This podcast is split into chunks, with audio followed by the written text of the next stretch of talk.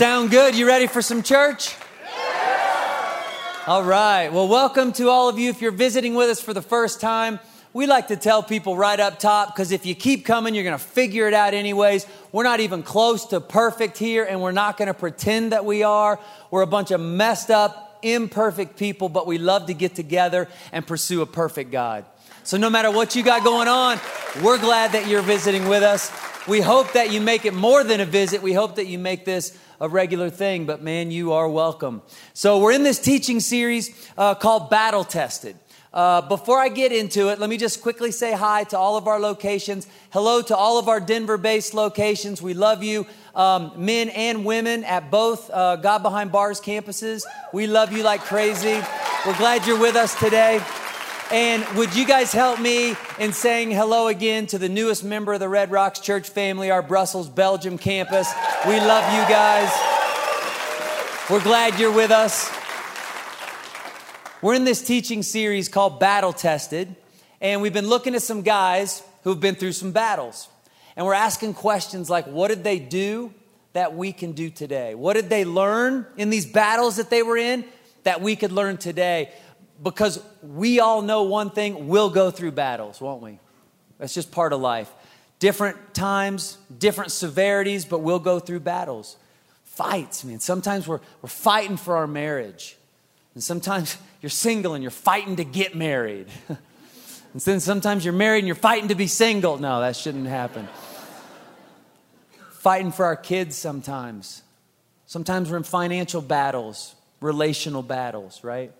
Um, sometimes it's God put a dream in your heart, and it's like, man, I'm fighting to pursue that. I'm, I'm battling to pursue what God's put on my heart to do. For some of us, it's just the situation that we're in the middle of right now. And, and if we were honest, we'd say it's a fight. Right now, I'm just battling what I'm in the middle of. That's real, isn't it? And that's what this series is about. What did these guys learn in their battles that we need to learn so that we can do today? If you have a Bible with you, or if you'd like to follow along on the Bible on your phone, we're going to be in Judges chapter 6. Uh, we're going to continue last week's talk. Last week we met a guy named Gideon. And Gideon is in trouble, right? Gideon, where we're going to uh, get into today, he's having one of those days where you just kind of go, man, can it get any worse? Have you ever had one of those, right? Really? I need that too? That also needs to happen? Are you not hearing me, right? Like we just have those days. That's what's going on with Gideon. And so let's get in this. Judges 6, verses 1 through 6. The Israelites did evil in the eyes of the Lord, and for seven years he gave them into the hands of the Midianites. Because the power of Midian was so oppressive, the Israelites prepared shelters for themselves in mountain clefts, caves, and strongholds. Whenever the Israelites planted their crops, the Midianites, Amalekites, and other eastern peoples invaded the country. They camped on the land and ruined the crops all the way to Gaza and did not spare a living thing for Israel, neither sheep, nor cattle, nor donkeys. They came up with their livestock and their tents, listen to this, their tents were like swarms of locusts. It was impossible to count them or their camels. They invaded the land to ravage it. Midian so impoverished the Israelites that they cried out to the Lord for help. Gideon and the rest of the Israelites, they're in one of those seasons where they're like, can anything else go wrong? They're foodless, jobless, penniless, homeless. The Midianites, the Amalekites, all the other ites, they're all getting together and they're attacking them and they're so freaked out. They're saying, We're looking out there. There's so many soldiers, we can't even count them. There's so many camels, we can't even count them.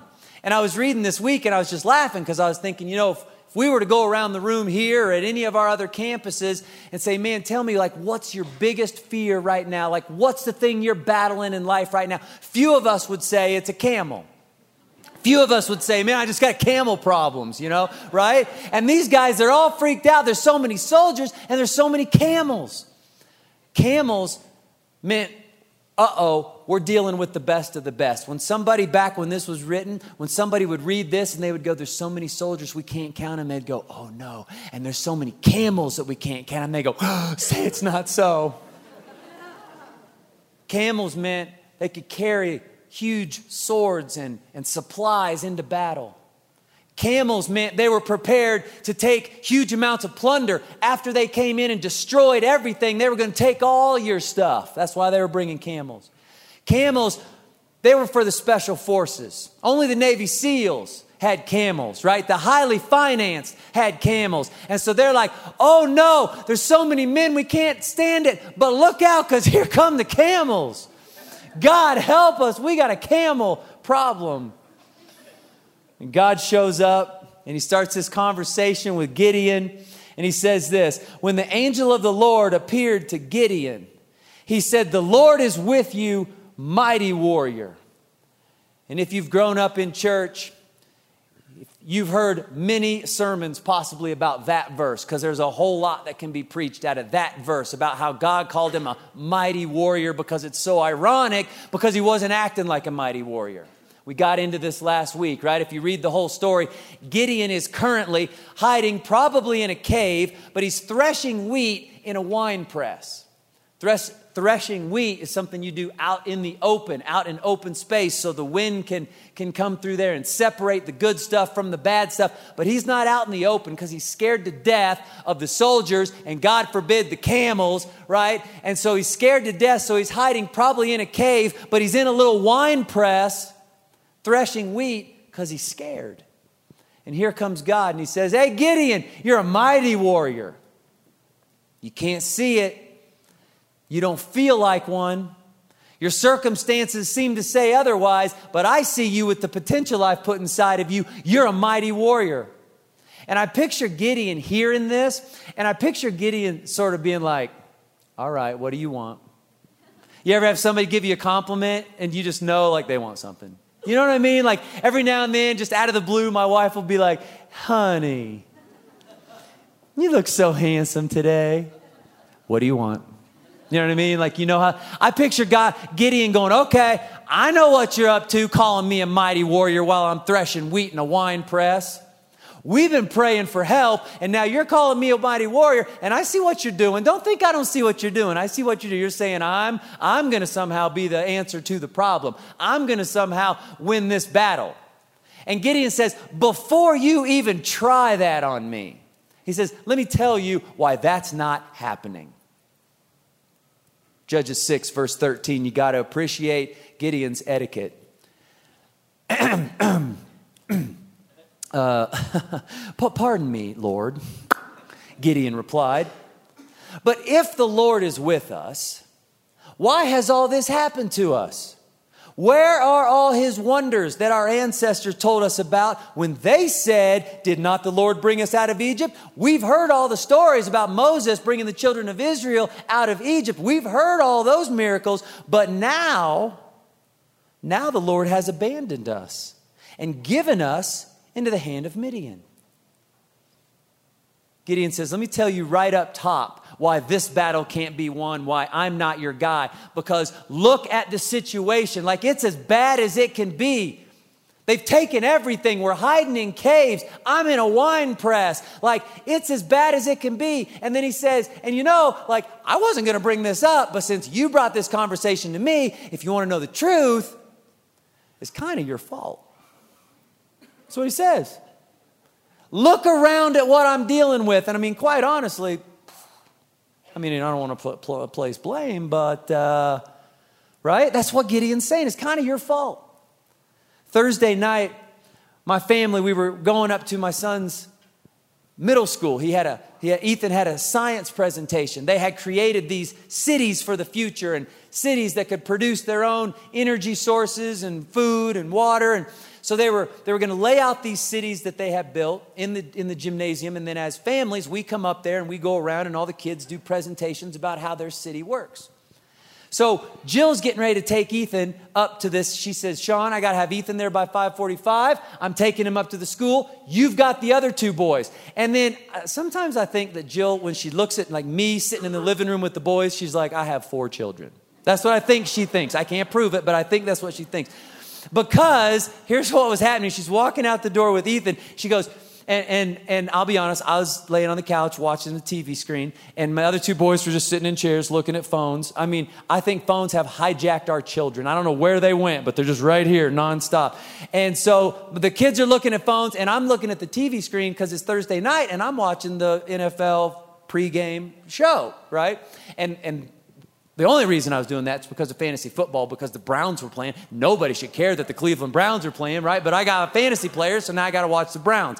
That's a whole nother topic. So I'm looking at the screen, and my wife says, she says, Sean, all you got to do is get the kids' shoes on and be to the gym at six o'clock. That's all you got to do. Shoes on the boys. And I don't appreciate that she's talking to me like I'm three, but yet again, I'm okay, you know, I don't have time to get into it because I'm watching the pregame show. And so she says, shoes on the boys and get them to the gym. And so she leaves. And so I'm just looking at the TV and I see the boys in the peripherals and they're just looking like this. And I go, hey, boys, get your shoes on. And I see them, they, they both go like this. Okay. they don't move, right? And I'm so into my thing that I don't really care that they're not moving. And then about five minutes later, I'm like, boys, shoes. And they both go, okay. Because if you have kids, you know exactly what I'm talking about. And then I go into the kitchen and I put like some stuff in the fridge because I was supposed to put some stuff in the fridge so it doesn't spoil. And then I come back in the living room. Ashton, Austin, get your shoes on now. We got to go. I don't have many responsibilities, but shoes are one of them. Get your shoes on. We're going to the school. I run upstairs. I change real quick. I come back down. I go into the living room, and you know what I saw? There's not a shoe on a foot. And I'm about to lose my mind. I go over to Ashton. He's eight. He just turned eight. And I grabbed him by the arm. And I don't know why I did the arm grab, because usually that's a public move. You know what I mean? Usually that's how that's what we parents do in public, right? We're like, I love my child. I'm gonna beat you when we get home. I love my child. That's usually a public move, the arm grab. But for some reason, I went to that one in the living room and I grabbed his arm and I'm like, Ashton, get your shoes on. You are gonna make me crazy. And he looks up at me dead serious and he goes, Then you should have made better kids. now, I will fight an eight year old if I have to. Somehow, in his mind, the fact that his shoes weren't on was my fault. I should have done something better. And that's kind of what Gideon is saying to God. The situation isn't ideal. I'm going to give you that. But truth be told, it's kind of your fault. And I, I, was reading that this week and I thought, man, we have so much in common with this guy. Because don't we do that? Now, we don't, we don't say it at church because that doesn't sound very spiritual, right? But don't we think it? You ever thought that? If God really was paying attention, that wouldn't have happened if you were really on your game, if you really cared, if you really loved me, then the marriage would have worked. Then I wouldn't be in this financial situation. Then my job situation wouldn't look like this if you were really paying attention. She wouldn't have got sick. He wouldn't have had the accident. Like, let's be honest. Here's the situation, and it isn't very good. And to be honest, and now I don't really understand how you do and don't do things, but I'm thinking you could have prevented this. Isn't that true? We said we were going to talk about real stuff in this series. Isn't that true? That's how Gideon felt. God, I, I, think I understand what you're calling me to do, but I'm not the solution here. I can't do that because look at, at what I'm dealing with in life. You probably could have stopped it. God says, Gideon, I know you don't see it. And I know you're looking around and all you see is the negative and what you're dealing with, but I'm telling you, you're a mighty warrior. I got plans for you. He keeps going, verse 14. The Lord turned to him and said, Go in the strength you have and save Israel out of Midian's hand. Am I not sending you? And Gideon said, I knew it. I knew you didn't think I was handsome, Jill. You wanted something. calling me mighty warrior. I knew you wanted something. I tried to tell you that the situation is so bad, this can't work out right. And now you're saying I'm the solution and I'm supposed to win this battle? Maybe you didn't understand what I just tried to explain to you. Let me give you another reason why this battle can't be won.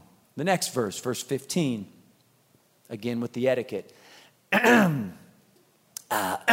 pardon me, Lord, Gideon replied, but how can I save Israel? My clan is the weakest in Manasseh, and I'm the least in my family. The theologians believe that he's not just talking about strength and power right there, he's also talking about finances. And he says this, and listen, I know we feel this. God, I, I think I know what you're calling me to do right now. I don't have the finances for that. You ever felt that? I don't have the finances for, for, for that. Like, that's crazy. I'm not good enough to do that. I'm not spiritual enough to do that. I'm not educated enough or experienced enough or like, I can't, I'm not the one for you. You ever felt that? That's exactly where Gideon's at. God, this, this battle that I'm facing, that you have put in front of me, the situation is out of control. It can't happen. And I'm just not that special. Can't happen. And to every single one of Gideon's excuses, to every single one of his concerns, to every single one of his fears, he says one thing. Verse 16 the Lord answered, I will be with you, and you will strike down all the Midianites, leaving none alive. All God gives him is a five word answer to all your problems and all your concerns and all your questions. I will be with you. Boom. And he just drops the mic and walks off. That's what I picture. That's it. Everything around me is falling apart. Yeah, but I'll be with you. But I'm not good enough. I'll be with you. I'm not strong enough. I'll be with you. I don't have the finances. I'll be with you. What else do you need me to say it? How many times can I say it? How else should I say it? Gideon, all you need to know is I'll be with you. And if I'm with you, then you got this. And here's what he's saying in Red Rocks. This is huge. Here's what he's saying to Gideon. And this is what he would say to us Listen, I'm calling you, but it's not about you. Think about that. Every time God puts an opportunity in front of you, that's what He said. I'm calling you, but it's not about you. It's not about your assessment of the situation. It's not about your assessment of your own strength, because it's not about your situation. It's not about your strength. It's about the one who is sending you, and that's me. God says, All you need to know is I'm with you. That's it. And so I just want to challenge you for a second. Will you just, just start to think about, like, what is it that keeps you up at night right now? What are some of those battles that you're fighting? And some of you need to apply this to your life right now. Some of you need to store this away for a rainy day because you will be in a battle. But let the story of Gideon preach to all of us today for just a minute. I'm not good enough, God. He says, I know. I am. I'm not strong enough. I know. I am. I'm not financed enough. I know. I am. That's what he's saying to Gideon. I'm not experienced enough. I'm not equipped. I know I am. Because I'm calling you, but it's not about you. That's what he's saying to Gideon. And I believe that's what he would say to a whole bunch of us today. And Gideon, with, with some radical faith that I don't truly understand. And by the way, Chad just did a talk a few weeks back about radical faith, radical obedience. And if you missed that, you need to get the app or get on your computer and go back and watch that or listen to that because it was amazing. But Gideon, with some radical obedience, says, okay. And he sends out messengers and starts putting together a little army. Who's with me? Who will fight with me? It's Braveheart style. And 32,000 guys turn off the game and go, okay, I'm in. And that sounds pretty impressive until you read the whole story. Because what you find out is, is while he had 32,000 guys, they got 135,000 men, and oh dear God, the camels. right? This battle can't be won. 32,000 against 135,000 can't be won. They're the special forces. Like, this can't happen. You look up underdog in the dictionary, it's Gideon with his boys going, can't happen. God better add to this army. That's what Gideon's saying. Judges 7, verse 2. The Lord said to Gideon, Can you guys repeat this part with me? Ready? All of us together. The Lord said to Gideon, You have too many men. What? You know what, God? I've had enough help from you on this particular subject right about now. We only got 32,000. They got 135,000 in the camels. Like, what are you talking about? You have too many men, Gideon. I cannot deliver Midian into their hands. Or Israel would boast against me, my own strength has saved me. Now, talk about us and where we live and this being real. God says, I have an itching suspicion that if I get you out of this jam with my power and my strength, and I miraculously provide a victory for you, I have a suspicion that you're going to walk away from this and go, whew, lucked out on that one.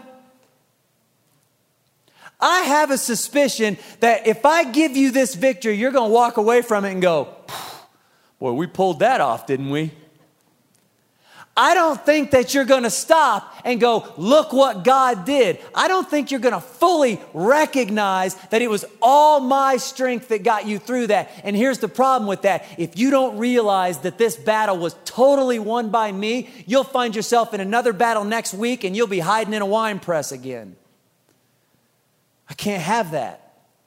I need you to understand that every battle you go into is not about your situation, it's not about your strength, it's about the one who sent you.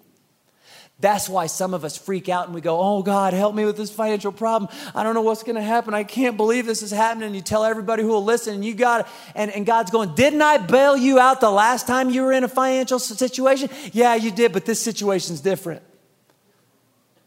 No, you're focused on the wrong thing again. Yeah, but this situation is different and I don't have the ability to get out of this one. It's because you keep focusing. You keep thinking it's about the situation and it's about your strength. And until you realize it's all about my strength, every time something goes wrong, you're going to jump in a wine press and start panicking again. So God says, I got to teach you this lesson. You got to learn this one now, Gideon. And so class gets started. Verse 3 it gets crazier. Now, announce to the army anyone who trembles with fear may turn back and leave. Really? Now, announce to the army anyone who trembles with fear may turn back and leave Mount Gilead. So 22,000 men left while 10,000 remained. Now put yourself in Gideon's shoes for a minute. I'm trying here. Can you throw me a bone? I'm trying to obey you. I've only got 32,000 men. Now you want me to go tell them, hey, if anybody's scared and wants to go home, now's a good time. Yep. Whew. Another episode of radical obedience, and Gideon goes to 32,000 men. He says, All right, I if you're scared and want to go home, now's the time. And 22,000 men go, Thank you, Jesus. God bless you. And they're out. And now he's only got 10,000 men. And I'm reading that this week and I'm studying this this week and I'm going, okay, God, how are these 10,000 men like completely void of fear? And then all of a sudden it hit me. I read chapter 7, verse 10, and verse 11, and verse 12. And, and all of a sudden I realized no, no, no, no, no. They were all scared. Because after this happened, even the leader, Gideon, scared. In verse 10, God goes, Hey, Gideon, you scared? And Gideon goes, Yep. Here's what happened God put an opportunity in front of every single one of these soldiers. And every single one of them stepped up and said, Okay, God, I'll follow you. And every single one of them started to feel some fear because they're not stupid. And we don't get to have perfect faith. We don't get to do anything perfect until heaven, including have faith. So none of them had perfect faith, which means all of them are dealing with fear. They're not dumb, they know what this means. By every bit of my imagination, because me, I'm saying, yes, I'll fight this battle. I'll probably never see my wife again. I'll probably never see my, ki- my kids again, my family again, none of it. Every single one of them had to deal with fear. 22,000 of them said, Because I'm afraid and I have the option, yeah, I'll go home. 10,000 of them, though, said, Of course I'm, I'm afraid. Of course I'm scared. I may never see my kids again. But you know what? I think God's calling me. So on this one, I won't go home. On this one, I'll fight scared. And that's it right there, Red Rocks. That's where we live our lives moment to moment is God puts these doors of opportunity in front of us and He says, serve here, give here, reach out here, take this opportunity, move here, stay here. He puts these doors of opportunity in front of us. And if it has any significance to it at all, we talked about this in week one. Satan's going to try and mess with us. So there's going to be some fear. And right there's the battlefield. And right there's where we get to decide okay, God's given me an opportunity. I feel fear. I can either go home or I can say, you know what? On this one, I know He's calling me. I'm going to follow. I'm going to obey. I'm going to fight scared on this one. Every single one of us will have to make that decision. See, I used to think that fear was obeying God. I'm sorry, I used to think that faith was obeying God with the absence of fear. That's what I used to think. And I used to think, man, one of these days when I arrive, when I have perfect faith, God will call me to do things and I'll be like, boom, I'm not even afraid. But then I've started to realize we don't, we don't get to do anything perfect until heaven, not even have perfect faith. Which means if God gives me an opportunity and it has some significance to it, I'm going to feel fear. And it's right there that I get to go, okay, do I go home or do I fight scared? See, real faith is this is what God's calling me to do and I'm scared to death, I'll do it anyways. That's what real faith looks like because that's real life for us. It's not the absence of fear. It's I'll obey you, God, even though I'm scared and I don't know how this is going to play out. And I started thinking this week, like, what's that really look like for us? Because I don't want to get fired up about something at church and not be able to actually like do what we talk about on Wednesday. What's that really mean? Fight scared. Because it sounds cool. It sounds like something we ought to say at church, especially in a battle tested series. But what's that mean? And I started writing down just some hypotheticals. Here's what it looks like. Here's what fighting scared looks like. God's calling me to forgive that person. I don't even have to pray about it, neither do you. We don't, you don't even have to pray. It, it cracks me up when people go, I'm just praying, you know, God, should I forgive him? You don't have to ask him that. He's already told you. Yes. He said, Because I forgave you, you forgive them, whether they deserve it or not. And I, look, I know this one hits close to home. Whether they've apologized or not, whether they've taken responsibility or not, whether you still hurt from what they did or said or not. And so you go, God's calling me to forgive. And I don't have a clue how this is going to work out. But on this one, I'm not going home. I'm going to fight scared.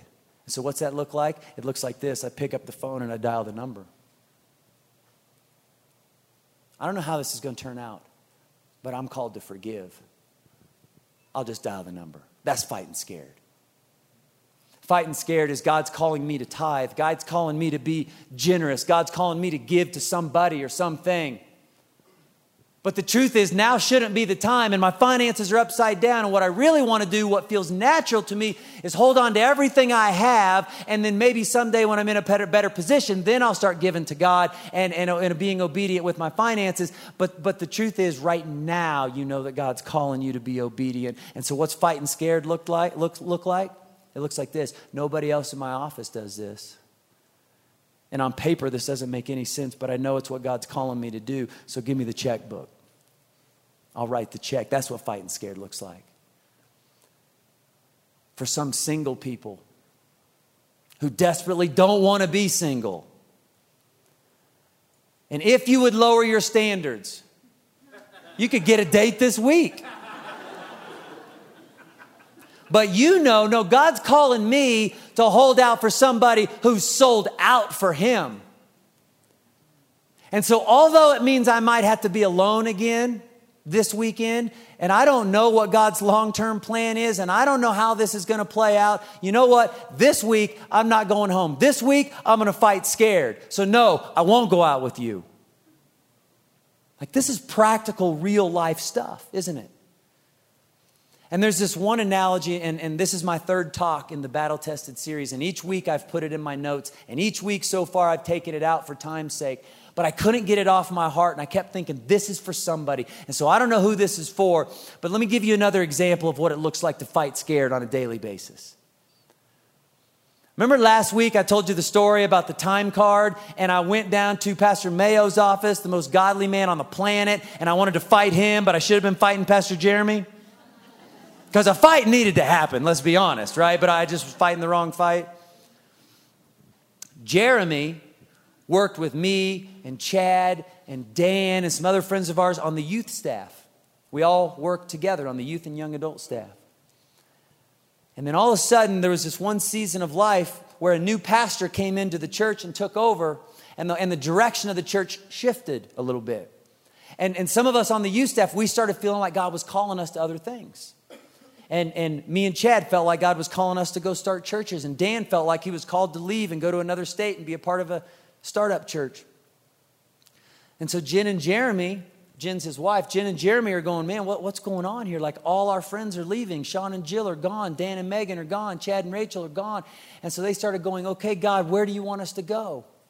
What do you want us to do? And that was a scary prayer for them because they both grew up in Rockford. All their families were from Rockford. But they started going, okay, I just want to submit to you, God. I want to trust you. I want to obey you. Yeah, I'm scared to death, but I'll go anywhere. And they got real submissive. And they're like, send me wherever you want. Send me to Africa, China, outer Mongolia, Kansas, like whatever.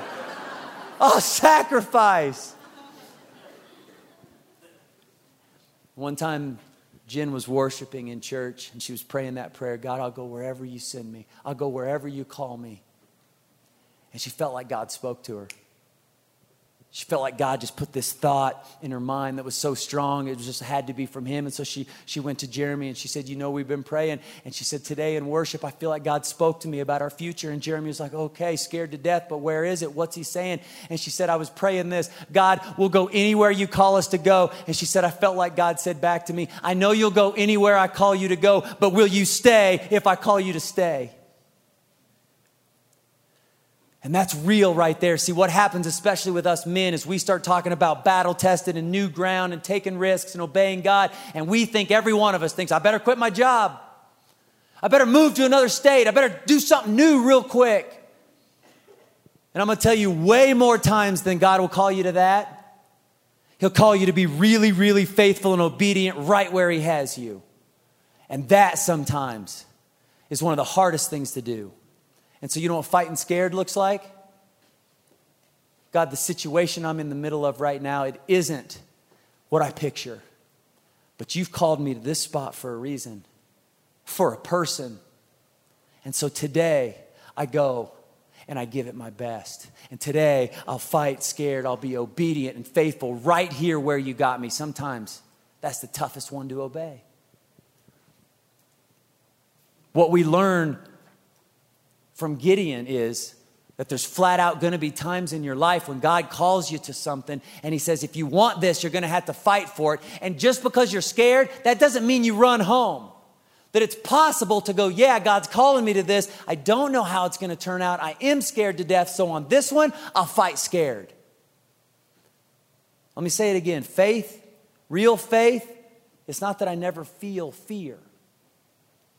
It's that even when I'm scared to death, I say, okay, God, if that's where you're calling me, then that's where I'm going. That's what it looks like. And I think that's what Gideon would tell us. Expect it. Be prepared for it so it doesn't shock you.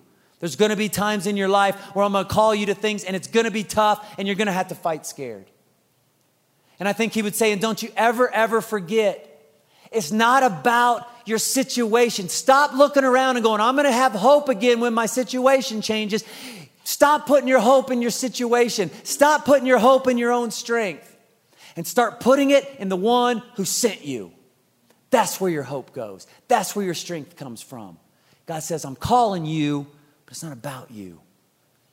And that's what I think we can take from the story of Gideon. That's what God told him, right? Those five words I will be with you. Boom. That's what you need to know. It's the exact same thing he said to Moses. Band, you guys can come up. This whole series, Chad and I have been talking about the nation of Israel and their journey from being enslaved in Egypt for over 400 years to the promised land and then beyond and what happened in the promised land. The whole thing got started when God went to Moses one day and said, Hey, this, I need you to get this entire nation out of slavery because I got plans for them. Eventually, Jesus Christ is going to come to this world through this nation of people. I got big plans for him. Go get him. And Moses reacts the same way Gideon does, the same way Joshua does, the same way you and I do often. Me? Don't you understand what I'm going through? Don't you understand what I'm dealing with? Look at this. So now go. I'm sending you. Sound familiar? I'm sending you to Pharaoh to bring my people, the Israelites, out of Egypt.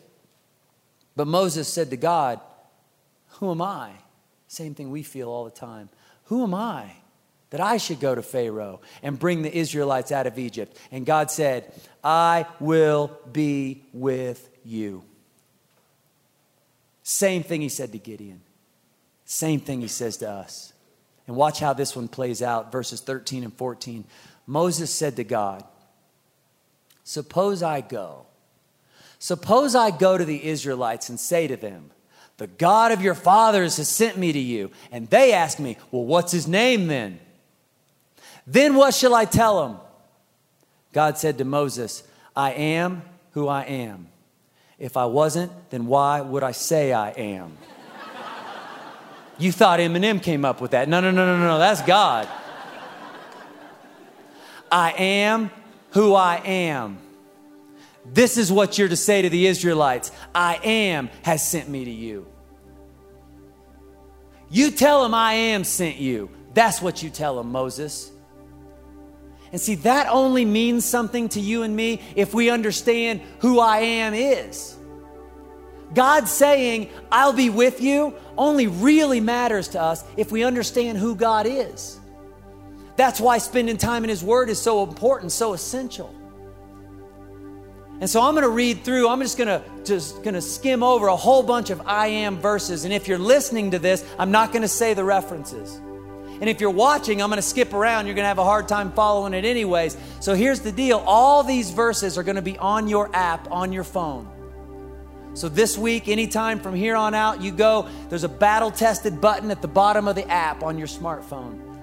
You hit that and you'll see all the I am verses. And I want to challenge every single one of you. Take these verses into your quiet time this week and read over them and read over them and say, God, help me to see how big you are. Help me to see who you are so that I know that when I go into battle and you're with me, it's game changing. So, whatever you're going through, look, I don't know. I don't know all of you personally. I don't know what you're going through right now. I don't know what you'll be going through a week from now. But God does. And so I just ask you as, as I start to read some of these verses and what they say, would you just start to picture God? Just let Him speak to you for a minute about your life and about your situation. Because here's what He says I am God Almighty. I am the God of your father. Don't be afraid. Some of you need to hear this. I am the God who heals. I am the Lord your God who rescues. I am merciful. I am filled with unfailing love and faithfulness. Some of you are still wrapped up in the game in your mind that says, I'm just not good enough. He can't love me. He can't accept me. He can't want me. And God says, No, no, no, you don't understand who I am. I am who I am. And I am full of love for you. I accept you and I love you just the way you are. I am with you. Don't be discouraged. Let God speak to you. I am the Lord. There is no other Savior. I am the only God. I'm the God who comforts you. I'm the God who is near. I love this one. I am the Lord. If I say it will happen, it will happen. I am the Lord and I do not change. I am the Messiah. I am the bread that gives life. I am the light of the world. I am the good shepherd. Jesus said, I am the resurrection and the life. I am the way and the truth and the life. Listen to what God says to you about what you're going through right now. God says, I am the Alpha and the Omega. I am the one who is and was and is coming. I am the Almighty. When we start to realize who He is, the fact that He's going with us means something. So when you start to follow the call that God has for your life, and people at your school or people at your work or people in your family go, You can't do that. You can't give like that. That's crazy. You can't follow that dream. You don't have the money for that. You can't do that. You can't forgive that person. They don't deserve it. You can't save that marriage. You tell them, Yes, I can. You know why? Because I am sent me. That's why I can. And every single time God puts one of these opportunities in front of you, Satan's going to try to lie to you. He's a, he's a liar. And he's going to whisper lies in your head, lies that say you're not good enough for this and you don't have what it takes for this. And this is crazy. You got to rethink this. You must have heard God wrong on that one. You don't have what it takes. You tell every single one of those lies, yes, I do, because I am sent me. Let's go back to that very first verse we started with when we talked about Gideon, uh, Judges 6:12. You put that up there? When the angel of the Lord appeared to Gideon, he said, The Lord is with you, mighty warrior. Every time I've heard this preached about, everybody focuses on the mighty warrior. But see, that's secondary. The real stuff, the powerful phrase in that verse is what? The Lord is with you. That's why you're a mighty warrior. That's the only reason you can make it. That's why you can win this battle. That's why you can get through what you're going through right now. That's why you can go where I'm about to take you. Because it's not about your situation, it's not about your strength, it's about the one who sent you. And I am with you. Red Rocks Church, let's pray. God, I thank you for what you're doing in our hearts right now. I thank you for what you're doing in our lives right now, what you're stirring up inside of us right now. And I pray, God, that as we begin to worship you with music, that weights would just come right off our shoulders, that we would start to feel peace and encouragement and excitement. Not because our situation looks differently, but because we're reminded that you're in the middle of it with us, that you love us, that you have a plan, and that you're working even when we don't see. I thank you, God, for everything that you've done for us. And I thank you for what you're doing for us right now and where you're taking us as individuals, as families, and as a church family. We love you so much. It's our honor to worship you now. In Jesus' name, amen. At every campus, will you stand up and let's worship?